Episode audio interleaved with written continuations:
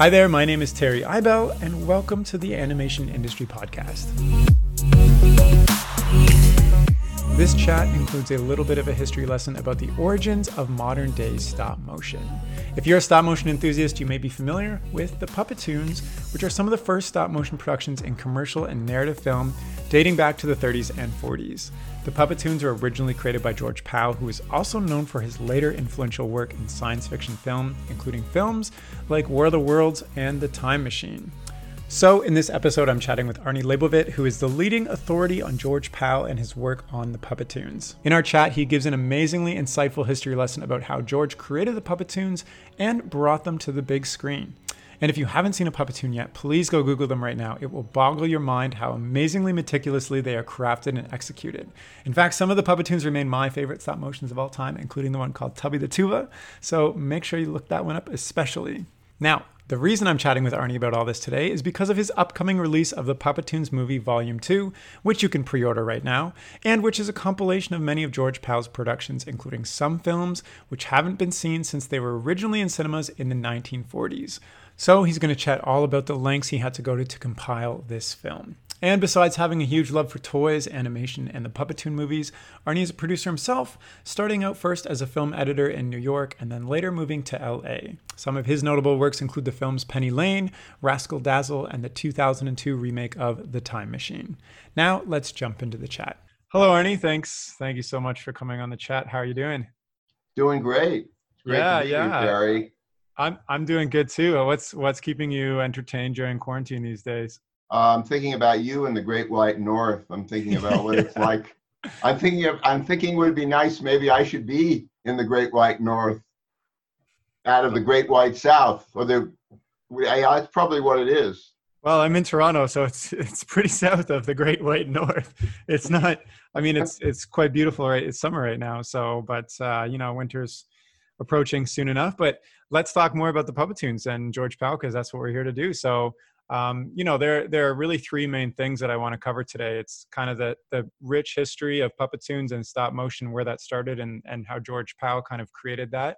And then moving on to how, your connection to George Pal, and then talking about the Puppetoons. And, you know, you've, you've already put out one volume and now you're working on the second. I want to talk about how you're producing that. So let's let's jump into George Pal. But first, um, what exactly is a Puppetoon for somebody who doesn't know what that is? It sounds like kind of a funny word. Well, uh, George came up with the idea of, uh, it's a contraction of the word puppet and cartoon. I mean, basically. Basically. So Puppetoon. He's, that was sort of the idea. And um, uh, it was sort of his original idea, original concept. And uh, and what is a Puppetoon? Well, uh, Puppetoon is a stop motion animated uh, short subject that was made in from the nineteen thirties, the nineteen late nineteen forties by Pal, and um, he created a, a very interesting technique, something that he did, and there's a story behind it. I can go through the history of that if people are interested, but um, the idea was he he created thousands of uh, hand uh, puppets uh, that were uh, some were carved and some were lathed in machines. And uh, each puppet was replaced for every frame of film. Uh, it's sort of an astonishing concept that today we would think is, you know, almost impossible to imagine. But at that time, they didn't have the technology we had today. So literally thousands of these wood puppets would be created.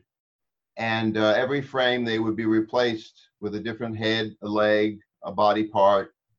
And uh, there were fifteen thousand frames of film, and uh, maybe anywhere from uh, uh, three to five thousand puppets in the early days.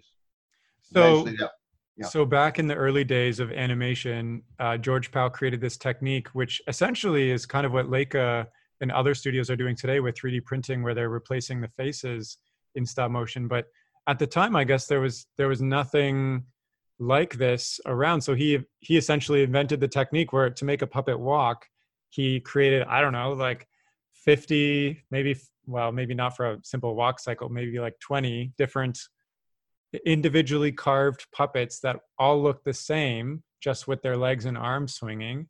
and then replace them.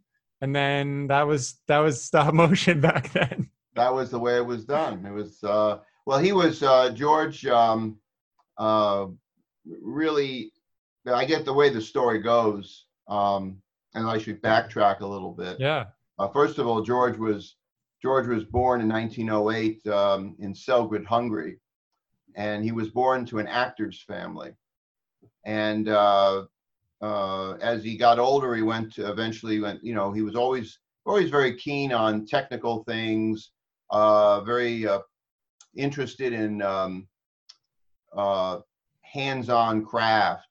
He actually wanted to be an architect, and he studied to be an architect at the uh, Budapest Academy of Arts.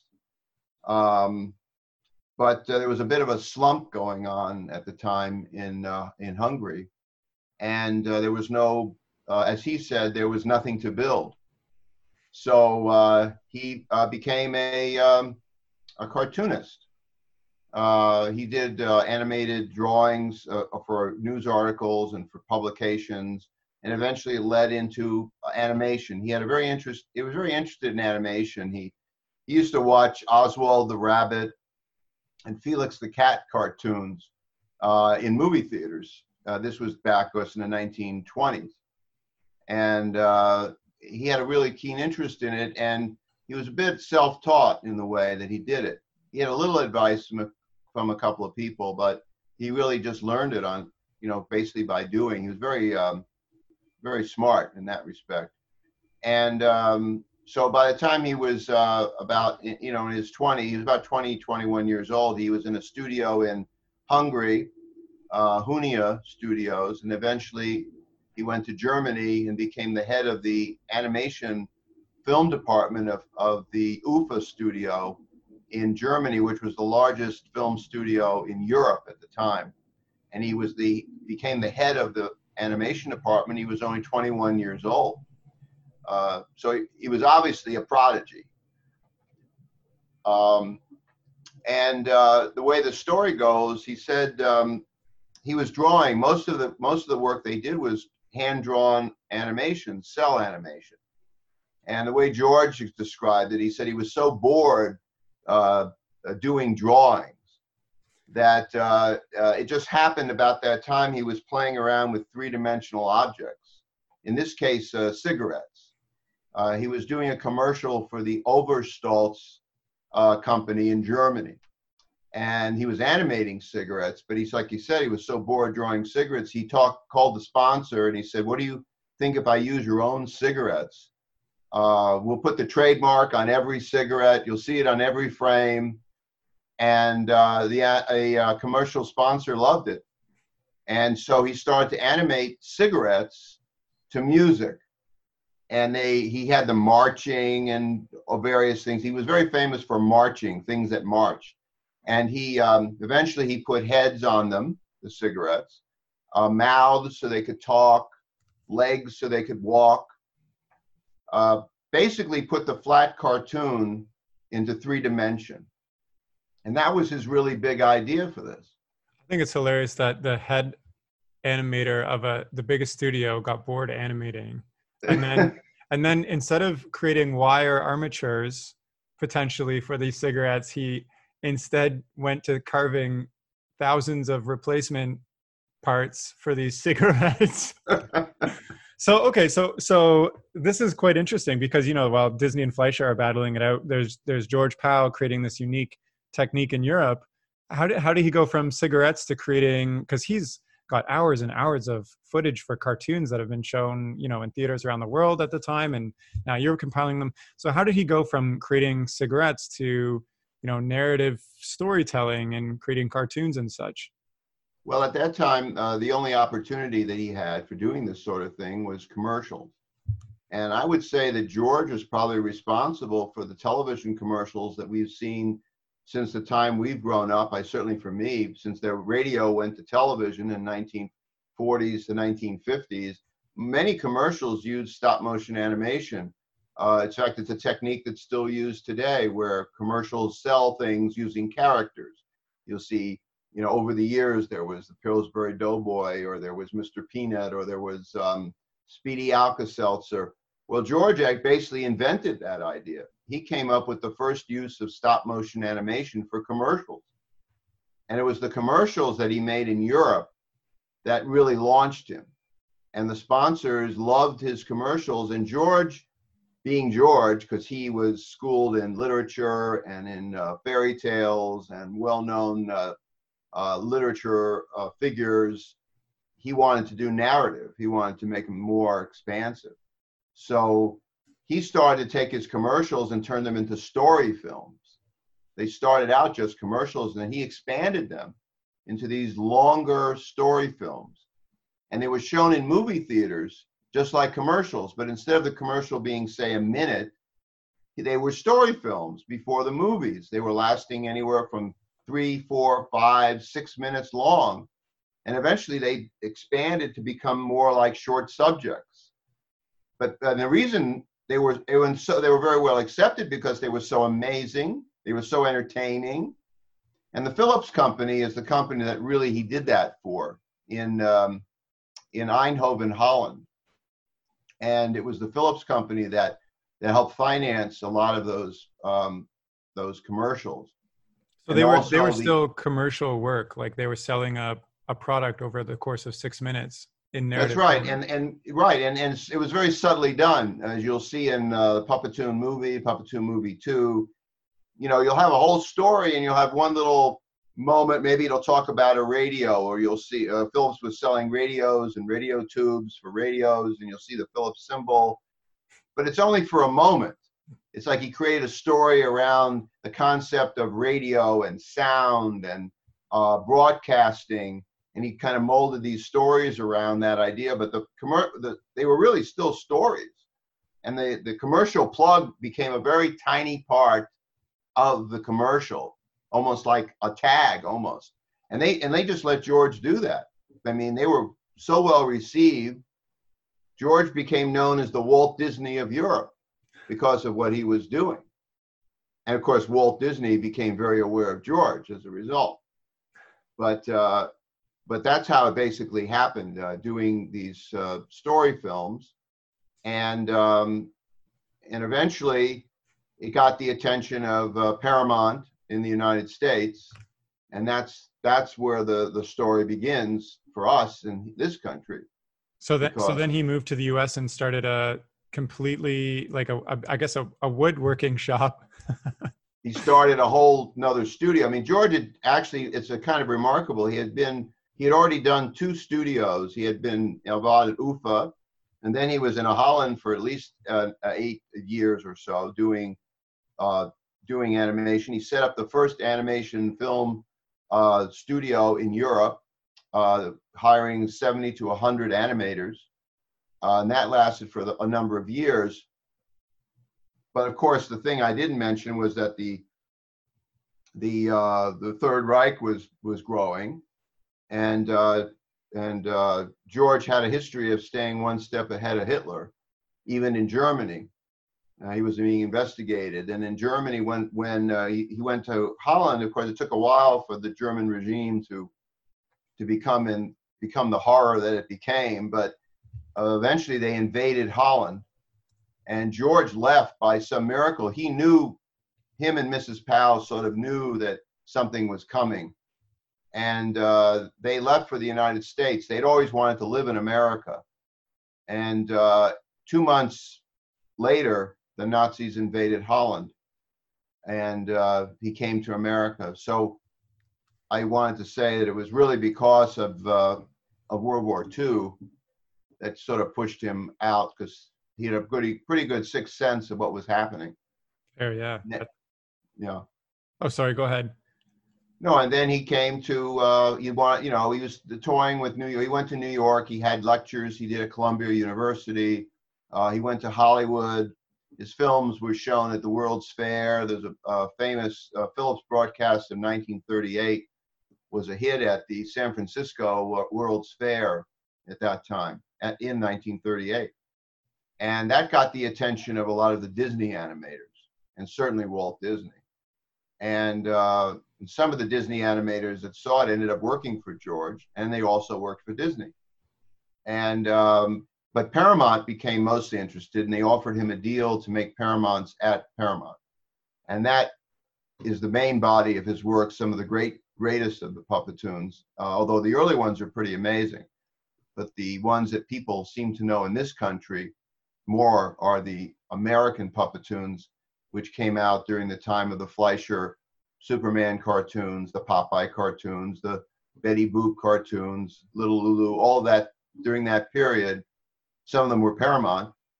Um, that's that's the time. That's that's where people really fell in love with the Puppetoons. So so he so can you give me some of the highlights of the Puppetoons he created during this era? Because from my understanding, they were kind of there. There weren't really reoccurring series of characters. They were more, you know, independent narratives, one-off kind of stories type of thing. So can you give me some highlights of some of the shorts he created? Well, he, he was trying to he was trying to hit on a character. Obviously, he was trying to hit on um, a character that he could uh, sell to the public. Um, the first character he did was called Jim Dandy. Now, in the Puppetoon movie Volume Two, uh, Jim Dandy is featured in um, Dipsy Gypsy, and uh, when we eventually do Volume Three, it'll be in Western Days. But Jim Dandy was the was his star character. And it's a great character, and it's in. Uh, he did several of those. Uh, he also did uh, Punch and Judy. Uh, Punch and Judy uh, characters uh, were actually designed by Fred Moore, who was the great Disney animator. Uh, and uh, Fred, of course, some of your audience may or may not know, Fred Moore was the animator that created the Seven Dwarfs and Snow White for Disney. Uh, the original look of Mickey Mouse in The Sorcerer's Apprentice, and many, uh, many. He's he's he's known as one of the greatest of the character animators at Disney. And he created Punchy and Judy, and he did a couple of those. George did, uh, and then he did. Um, he had a uh, several subjects with a character named Rusty, a little boy, uh, and uh, you'll see again in the in this next release what hasn't been seen before. Is the Rusty character, uh, more of Jim Dandy, and uh, Punchy and Judy. So subjects that people haven't seen in ninety years, basically, yeah. are going to be seen. Uh, and also, it should be said that these are, you know, they're being they were restored from the original successive negatives. That is another aspect of it, where we were had access to Paramount Pictures for the first time in history to be able to get. to be able to do some of these, to be able to see them so, and see so them in, in ways. Yeah. Oh, sorry. So in total, how many Puppetoon original shorts did he create? Uh, he did about, um, all told, I mean, between Europe and the United States, I, I've counted uh, probably close to sixty or seventy, but he actually did more than that. He did uh, between, uh, in the United States, he did about forty-five over there. He did about twenty to thirty, over thirty, but he also did a lot of subjects we don't have, uh, we haven't found. He did a lot of animated cartoons. He did a lot of stop motion. Not a lot of uh, things that he did have not been unearthed. I think the war had a lot to do with it, and uh, we've been able to unearth an amazing number of them. Uh, with the help of many archives, but by, by and large, uh, the um, I would say if you would if I were to put a number on it, it's very likely that he could have done close to a hundred uh, subjects. Oh wow, that's that's quite incredible considering how long it takes each one. Can you t- can you take me through?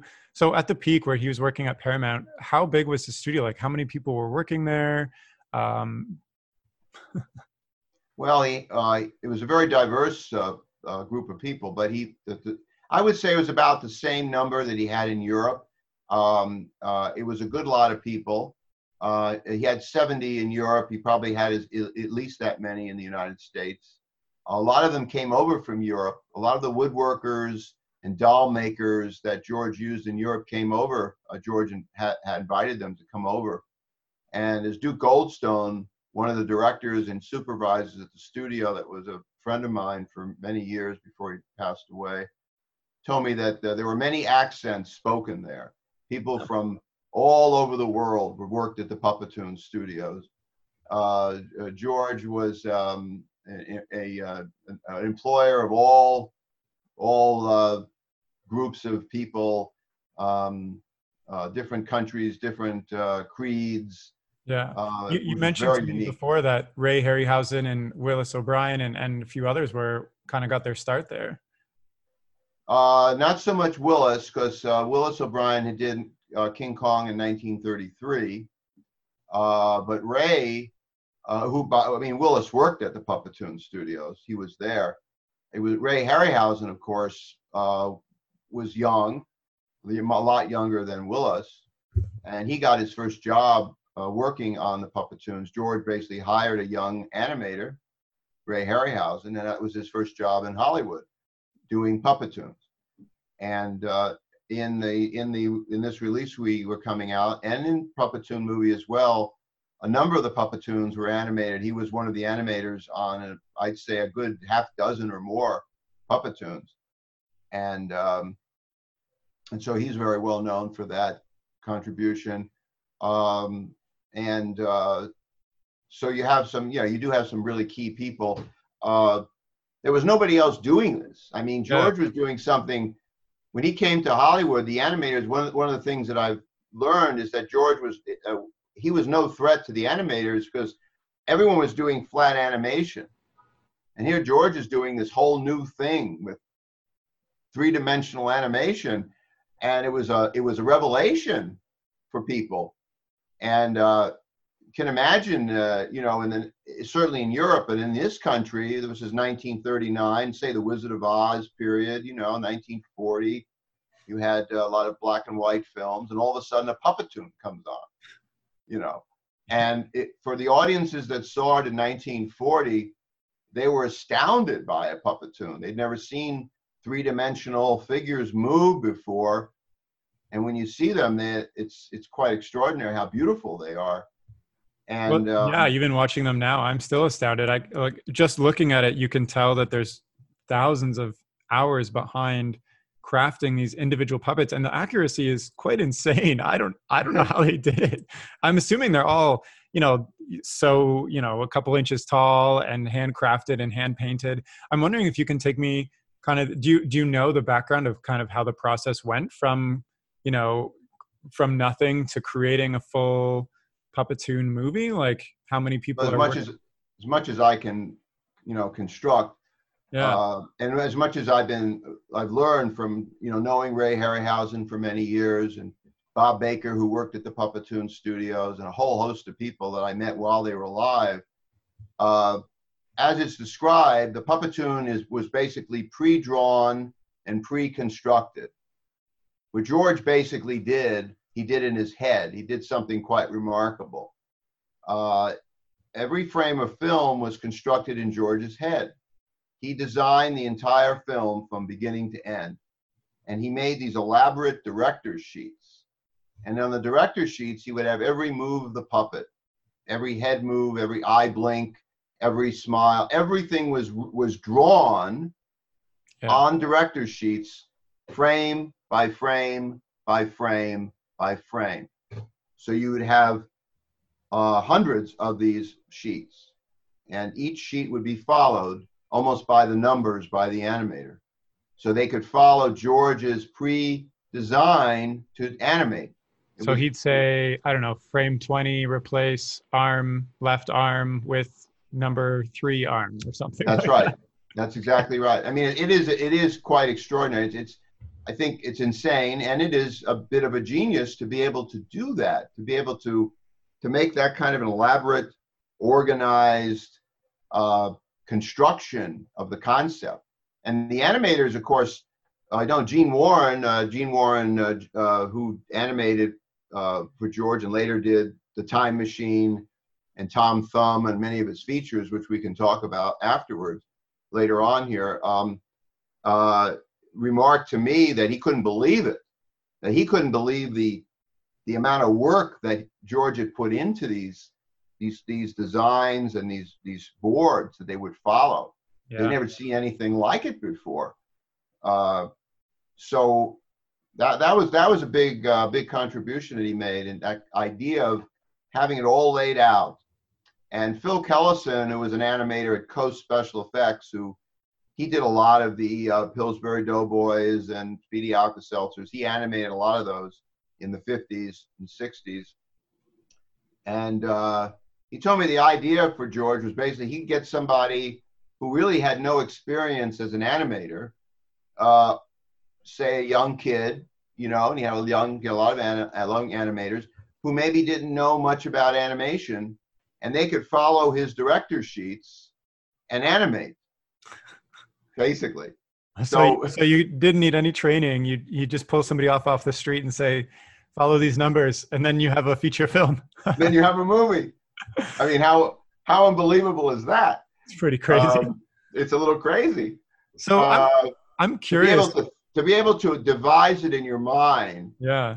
And when you see the films, of course, they have a tremendous amount of humor and subtlety, and there's a a style, very stylish, particularly the early ones in Europe. They have a wonderful style and movement and fluidity to them and characterization to them that it's hard, it's remarkable, really, that all of that mind went right into the carving of those individual heads and body parts. You know, it's it, it's really quite extraordinary. And it wasn't easy, by the way, for the craftsmen. Yeah. And the craftsmen were not just, it was hard. I mean, I've read a lot of the stories of some of the original uh, animators that worked for George. And I mean, they said there, sometimes they wanted to throw, you know, throw something at the wall, you know, or, or you know, because it was so difficult to do. It yeah. wasn't easy to do. Well, was he pretty strict on how exact things had to be? Because they, the minute differences could change a whole scene or how a puppet. It could. It could. Plus, he was inventing it as he was doing it. And uh, but knowing George, as I met him and knew him later uh, briefly, and Missus Pal for many years, George had a wonderful personality. He had a, a wonderful, sweet, uh, easygoing quality. He had a wonderful, uh, humorous quality to him. Um, he he always laughed. Uh, he he he let things slide off. You know, he had just he had just a wonderful way about him. I mean, to be able to do what he did, his personality is what really pushed through a great deal, and and everyone loved him. So while it must have been difficult, George would have had a way of smoothing it over in such a way so they didn't feel so bad, and and um, and plus he could do it himself. Yeah. You know, it wasn't like Walt Disney, who certainly had great talent, but he didn't do all the animation. He had a lot of people working for him. George did everything himself. He could do the animation, the direction, the producing, the storyboards. He drew. He was an artist. He could do everything. He was a he could do any aspect of the film. So I think they respected him much more, because if they had a problem, he could go in and actually fix it himself. He could make do the actual work. Yeah. So that made a difference. Yeah, I think, uh, I, I mean, if somebody's listening, they haven't seen the Puppetoons, uh, something you said really stuck out to me was how stylized things are, because that's always, I mean, I saw them as a kid and and have watched them kind of over the years as they come up. And something that always stuck out to me is how fluid he makes wood seem. Like there's so much squash and stretch and manipulation of volume that you wouldn't expect. One, there's one scene, I can't think of which one it's from, but it's some trumpeters playing trumpet, and the trumpets, when they, you know, they're they're just wood, but when they blow the trumpet, it stretches out and then it comes back to their face and squashes in, and uh, the the smoothness is incredible. Um, so, I mean, people these days would use three D printers, but he was having a, a labor force individually carve wooden blocks to achieve this. It's crazy. So, but that, that let, let, makes me wonder, you know, he's got a whole team of doing like, uh, there's a whole workshop doing kind of heavy, heavy labor at some points. How, how profitable were these things, or where's he generating the revenue from? Was Paramount, so you said they were seeing in theaters. So were people paying to go see Puppetoons themselves, or were they part of like a collaboration of different, some Fleischer tunes and Disney tunes, or wh- where was, was the money like coming cartoons, from? Just like Disney uh, cartoons, like Mickey Mouse cartoons or Popeye. They were, they were, remember, this was the nineteen thirties and forties when you went to a movie theater, you saw, you saw a cartoon, you saw a short subject, they had a newsreel, Pathé News, Uh, you saw the news of the day. It was like a T V broadcast. You'd see the news. You'd see a cartoon. There'd be uh, uh, promotional things they would do in a theater. So it would be part of the package. Gotcha. And that was part of what the uh, studios financed. The fi- they, they financed an entertaining program when you went to a theater. And the Puppetoon was one of many uh, short subjects that were created. There were many short subjects that were made, thousands and thousands of them, of all sorts, not just uh, animation, but live action as well. If you watch T C M, you can see a lot of them. They they show quite a few of them on T C M uh, from M G M. So the financing, I know uh, today it would be quite difficult. Uh, the cost of a Puppetoon at that time started in the range of maybe twenty-five thousand dollars. Is that in nineteen forty? Is that nineteen forties money or today's That's money? nineteen forties money. Uh, eventually, they they probably moved up to uh, close to thirty or forty uh, or more thousand dollars as time went on. Obviously, uh, today to do a Puppetoon, uh, based on my own experience, which I, I didn't have to pay the giant budgets because I had so many con- contributors. But if you yeah. were to do like a Gumby that was in the Puppetoon movie, that sequence that I had. Uh, it's many hundreds of thousands of dollars. Yeah, to do. I, I just looked up an inflation calculator. So twenty, it says twenty-five thousand dollars in nineteen forty U S dollars is today worth forty four hundred and sixty-two thousand six hundred eighty dollars and thirty-six cents.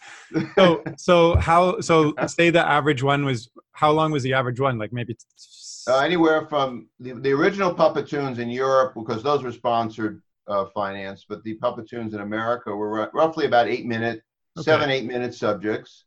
Uh, and uh, that's that's what they they took about six to six to eight months to do. Uh, yeah. There would be, uh, as they said, there'd be fifteen thousand frames of film, a one frame shot at a time. And remember, this was the time of Technicolor. Yeah. And George, of course, shot these in Technicolor. After Disney, Disney uh, uh, Walt had the had the rights to Technicolor originally, so he had the exclusive, and then that moved on, and George was able to use Technicolor in America, but he was actually doing it in Europe with a process called Gasparcolor, which was the forerunner of Technicolor. So he was doing Technicolor cartoons in Europe the same time that Disney was doing Snow White in America. So he was doing it well ahead of time. Gasparcolor was the forerunner of Technicolor. But in any case, what is Technicolor? Well, it's three frames of film. And a lot of your uh, listeners might know from maybe uh, some of the feature films, like uh, say I'm using The Wizard of Oz as an example. Uh, they would had these huge cameras, huge body cameras, and there would be three strips of film running simultaneously in that camera. And one would be a red strip, there would be a blue strip, there would be a green strip, and that's somewhat how it was done. Uh, a lot of it was done with black and white Uh, strips of film that would then dye. They put dye on those uh, films. So they changed over the years. But what George did is he did a three-strip process when he did Technicolor. So to complicate things even more, you're shooting, uh, let's say you're shooting fifteen thousand frames for a six-minute subject. Each frame is replaced one frame at a time with a different puppet. Technicolor required a tremendous amount of light because it was not The, the film stock at that time was not like as sensitive as it is today. So you had these incredible arc lights. I'm sure you've seen history of classic cinema where out, you know, in, in location, you see these giant arc lights that had to light up the sets because the film was not as sensitive as it became over the years. So you have, you have a lot of light, and also to expose it, each frame of film had to be exposed for a full minute.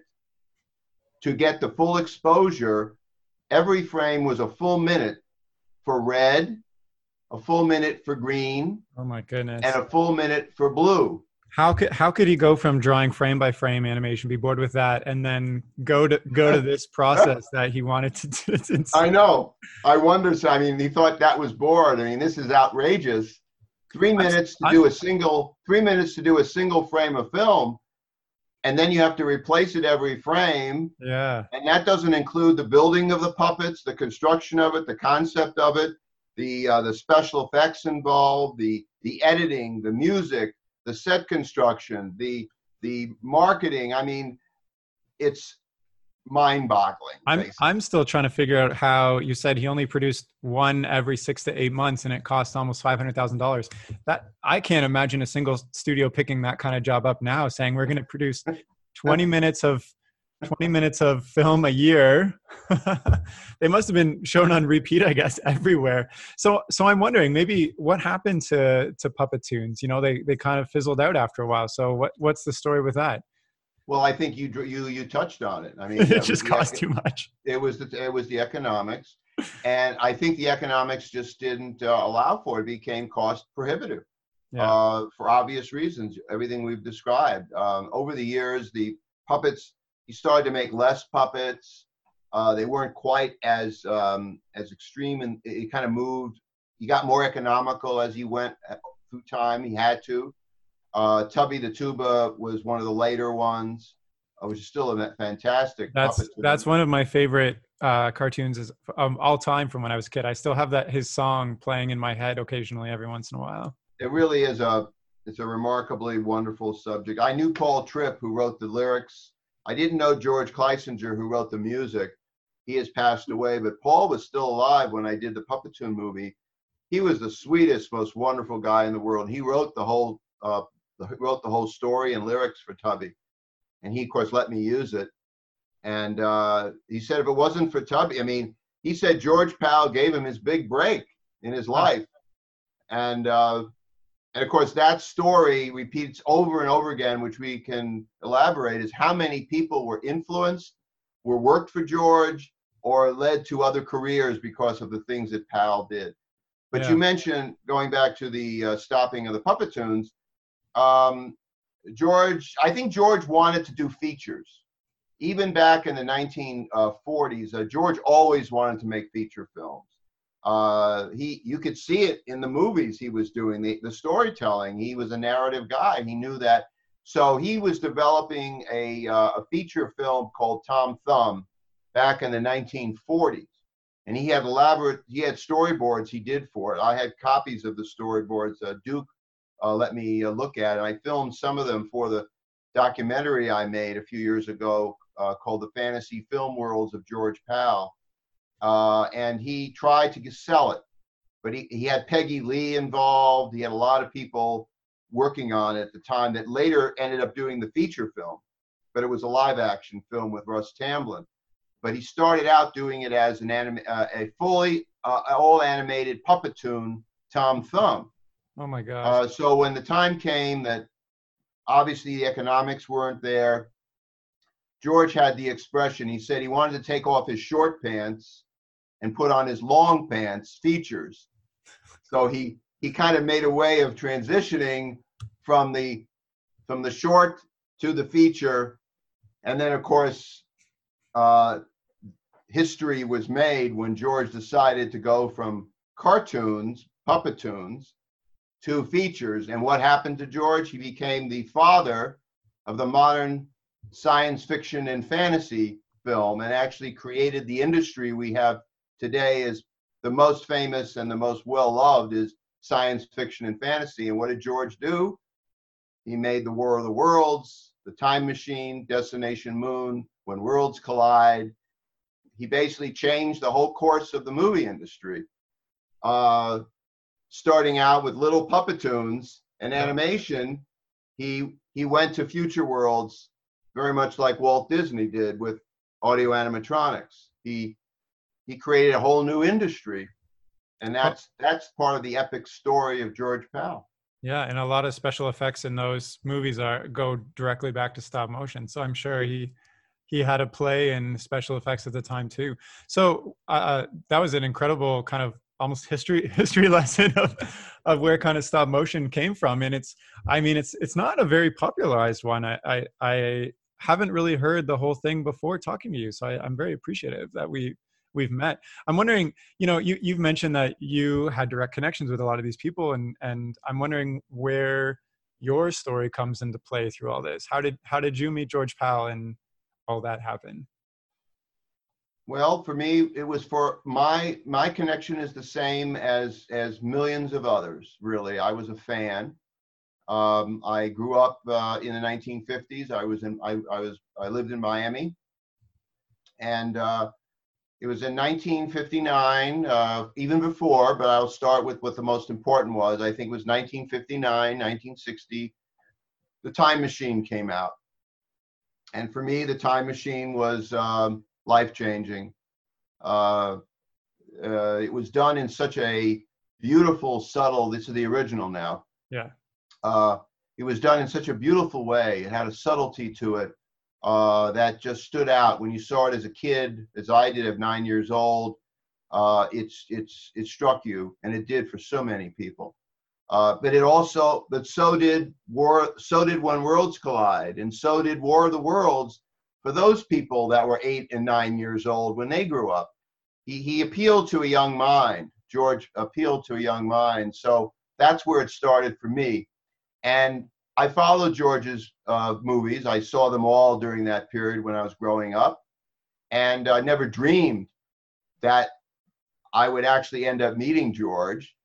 Um, I was doing a feature film. I was developing a feature in uh, nineteen seventy-eight, seventy-nine. It was a, um, a sort of a Ray Harryhausen monster stop motion animation um, movie. Is this and, on your own? Uh, excuse me? Was this on your own? You you just I was like... doing it on my own. I was okay. developing it. I had storyboards done by uh, the same people that worked on Alien. Uh, Ron Cobb, who uh, he did original designs for me. I had input from Dan O'Bannon, who was a friend who, who wrote Alien. How did you get these connections? Well, I was in Hollywood. I was there, and you know, when you're living there, you sometimes you make connections, or people say, you know, you should talk to this person or that person. Dan O'Bannon was really a, a door opener for me. Dan um, Dan said, you know, he loved the idea of my movie. And Dan said, you know, you really, really should talk to George Pal. Uh, because George uh, and, uh, and Dan had already worked with John Carpenter on Dark Star. And uh, it was it was a lucky break. And, and I became very close to Dan. And uh, so I ended up uh, being introduced to George. And... Uh, I met him at his house in uh, Beverly Hills, and I brought the project to him, and I showed it to him. And of course, uh, that was a day I'll never forget.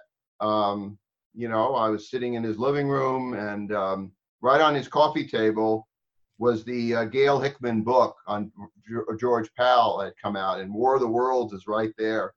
And I'm thinking to myself, my God, I'm in the, I'm here in this living room with this guy, and I see the Academy Awards on the wall, and you know, he's got the Academy Awards, and he's got the uh, he's got Puppetoons in different places. I didn't know every bit of history at that point, but it was a lot for me. It was it was over overkill really, and I was just sitting there, and then he, and then he comes in, and George was um, he was the sweetest man you've ever met. He was so uh, charming.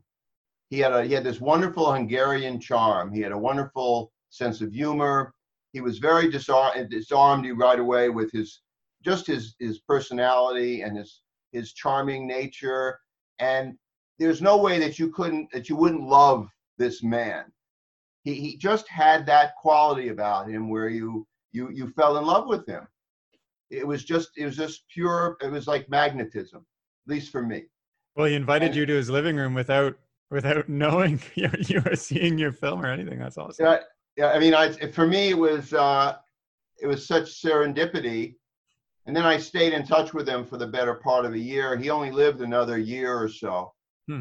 And um, he passed away uh, January nineteen eighty, approximately. I think it was that time my father died, the same, uh, just about the same time as, as he died. Yeah. So it wasn't a great time for me. It was like my father, and then it was George Pal.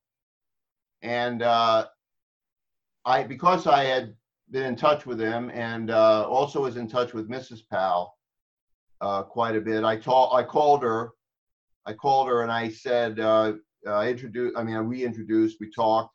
I said, we really should do something for George. We should really do some sort of a tribute to him. And that was the beginning of the journey that ch- changed my life. Yeah, is you know by. coming up with the idea of, you know, we really should do something. It wasn't three, three years, three or four years later that I made the fantasy film Worlds of George Pal, which uh, is really the greater, greater of the projects that covers his entire life, everyone he knew that was alive, every star that George worked with, uh, Heston, Tony Curtis, Janet Leigh, Ray Harryhausen, has thirty, thirty or more people in it from all the people he worked with in his life. Uh, that that that was the most important project for me in my in my life. Wow. Uh, at that time, and um, and then uh, while I was with Missus Pal during that period, I was going through a lot of the artifacts that she had in the house. You know, she let me, she gave me free reign of everything. She was, uh, I have to say, if it wasn't for Zsóka, that was her Hungarian first name, stands for Elizabeth. If it wasn't for Zsóka, uh, nothing of this would have been possible. She, she, she really opened the doors for me in Hollywood. I really, I mean, I have to that's, frankly say. That's quite incredible. And they sound, they sound like a super... a really great couple to kind of invite you in and, and allow you to do this. I'm wondering, can you take me back? What did he think of your film in the living room? uh, well, he, he liked it. He liked it very much. He, uh, he was impressed by the, um, the, uh, the ambitiousness of what I was trying to do. Uh, probably from his perspective, he knew how difficult it was going to be for me to do it. I, I ended up not being able to make it. Yeah. Uh, I couldn't quite get all the financing together. Uh, I had Dave Allen. Dave Allen was going to do the animation, who all has passed away. Um, uh, he did a film. He, they're working on a, actually a revival of one of his films called Primevals. Uh, I uh, I think George liked it very much. Uh, he it wasn't him. It wasn't for George ultimately. Um, he was a original thinker. And he liked to do things that no one had done before. And uh, he liked to do the one. And he was often asked, you know, why don't you do uh, Star Wars? Why don't you do uh, Close Encounters? Why don't you, you know, they would, at that time, those were the big films that were coming out. And but George said that's already been made. See, from his point of view, Star Wars is made. Yeah. You're not going to do another Star Wars or a repeat of it. You're going to, George, George came up with his own original ideas. No one had done those films before in his life. They had never, no one had made those types of films when George did them. He invented those ideas, and he was a, he was an inventor of ideas, original ideas. We don't have that today. There's very few people that can be, that, that you can say is an original thinker, who's an Einstein or a Beethoven. George was like an Einstein, a Beethoven. He was an original thinker with original ideas that no one had ever done before. So I can understand that. He wouldn't want to do something that was sort of like something else, see? Um, and his movies were like that. I mean, when Destination Moon was made in nineteen fifty, not only was it the first Technicolor science fiction movie, uh, no one had ever made a space film before. George was the first person to ever make a movie about going into space. In nineteen fifty, and it was a story about man going to the moon twenty-five years before we ever landed on the moon.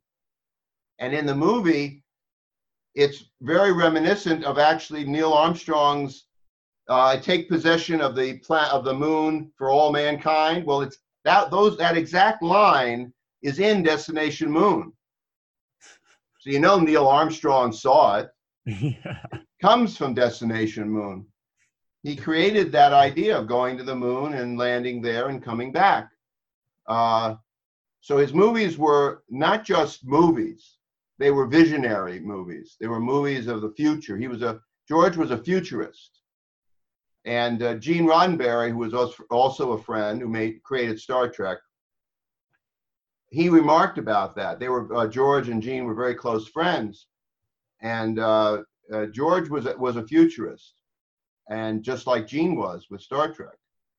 And uh, and so uh, George, uh, George's Puppetoons, going back to them, represent a landmark in terms of their existence and what they are and what they represent in the history of cinema and how they influenced everything that followed. And each thing that George did influenced the next thing and the next thing and the next thing. Uh, it was like a ripple effect. Everything he did was had great influence in the industry. So I have great reverence for George Pal because of this. Yeah. So maybe let's let's go on that note. Um, so you you compiled the Puppetoons first volume already, and now you're doing the second volume. Can, do you want to kind of explain what led to that after doing your first documentary on George Pal? Why you're compiling all his films together and, you know, unearthing this footage that hasn't been seen in almost one hundred years for the first time?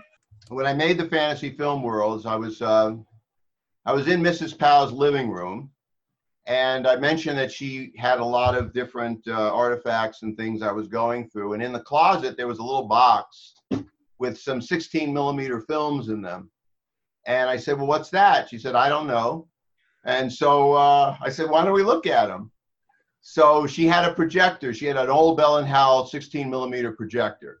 And me being one of those crazy guys, I used to project films on sixteen millimeter in my in my living room. I used to do it for my friends.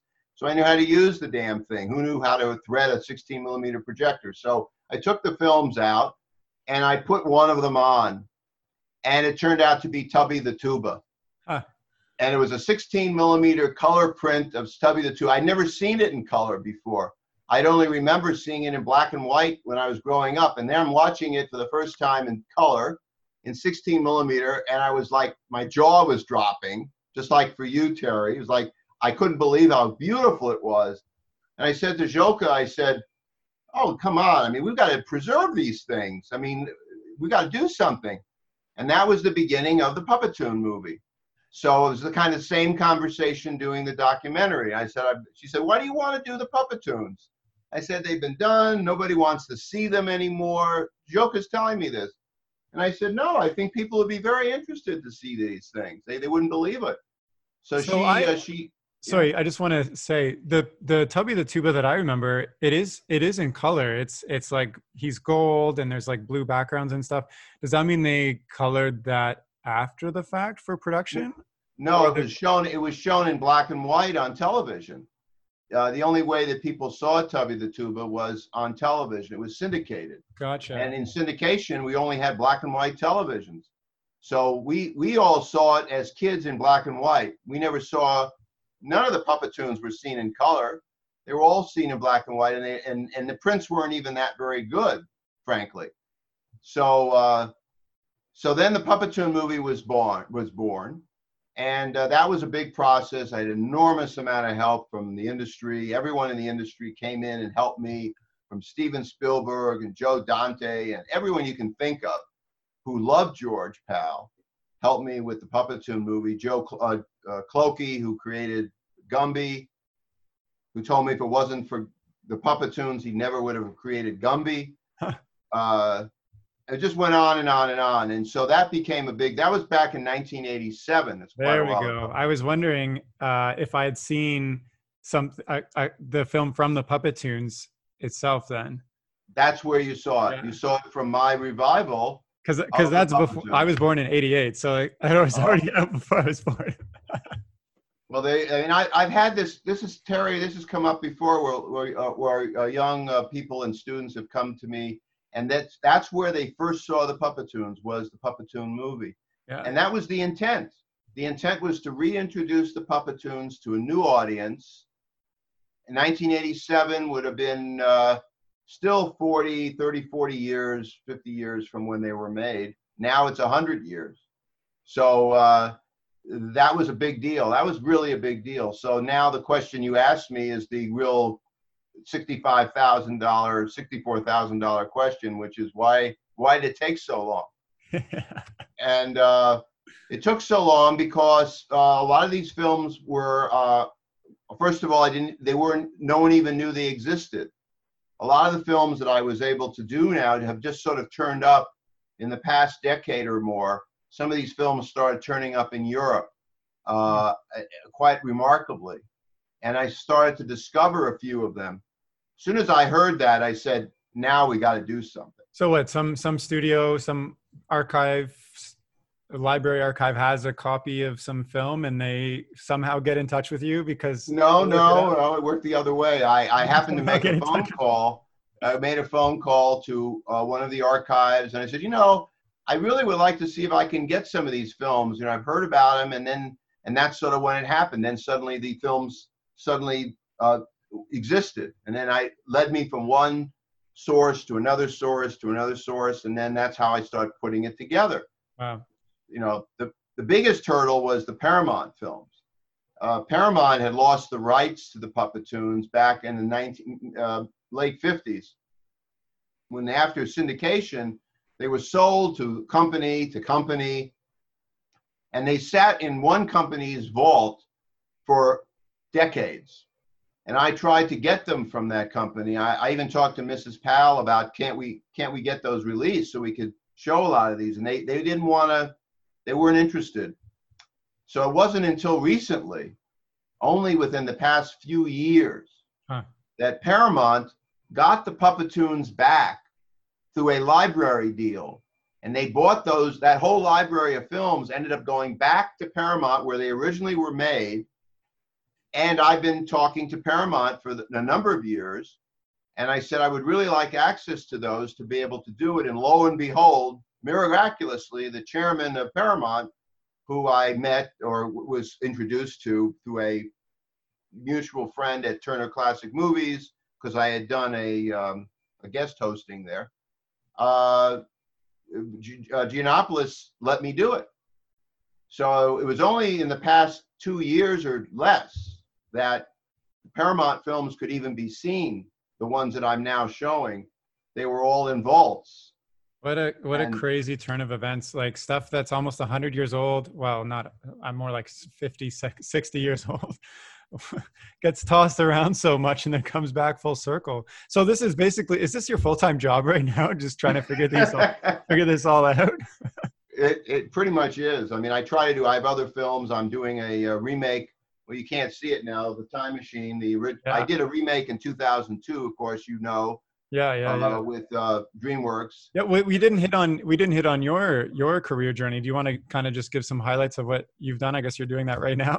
uh, well, uh, I went from doing uh, the George Pal tribute films to wanting to do a remake of The Time Machine, and I had the rights from uh, Missus Pal, and I basically was able to uh, get a remake made with Warner Brothers and uh, DreamWorks. That was in two thousand two. That became a, a pretty, uh, pretty much of a, it's become a bit of a cult film now. Uh, it had uh, uh, Guy Pearce and Jeremy Irons, had a wonderful score by Klaus Badalt.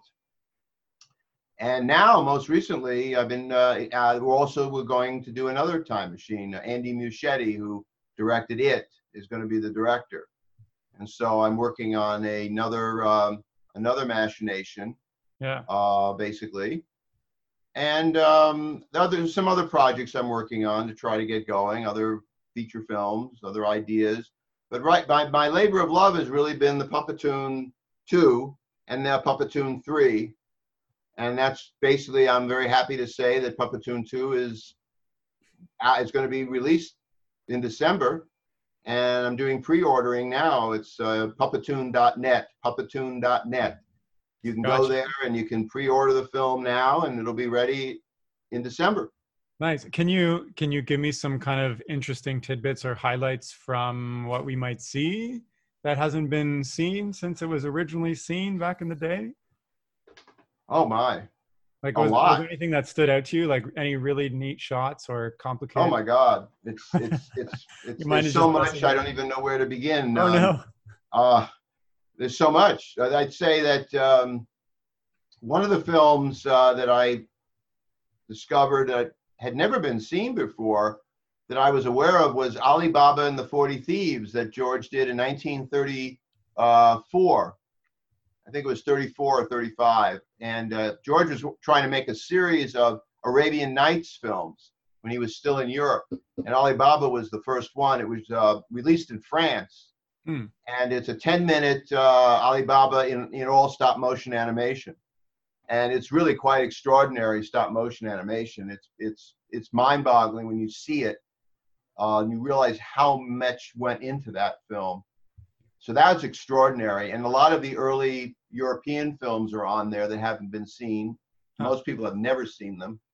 And the Paramount films, of course, we have Jim Dandy, Punch and Judy, uh, all with the original titles, beginning and end of some of these gorgeous Technicolor uh, Paramount uh, Puppetoons that when you watch them, you can't, you think they were made yesterday. They're so beautiful and they're so gorgeous looking. The colors and the style are striking.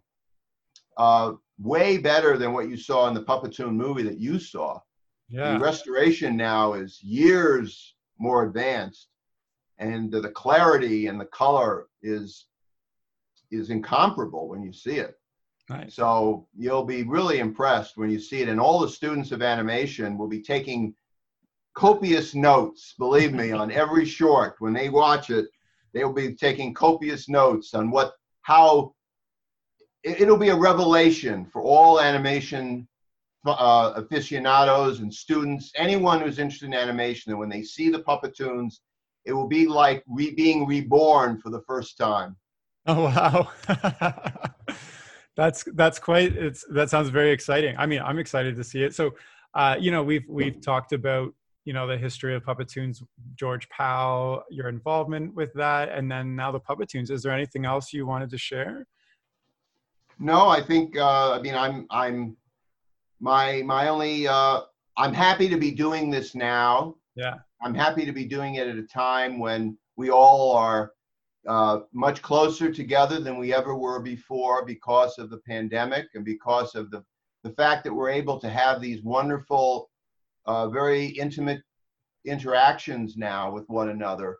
Uh, this this is a time when something like the Puppetoons, which is nothing but pure joy, you know, it, it, they to me, uh, they uh, they represent just pure joy.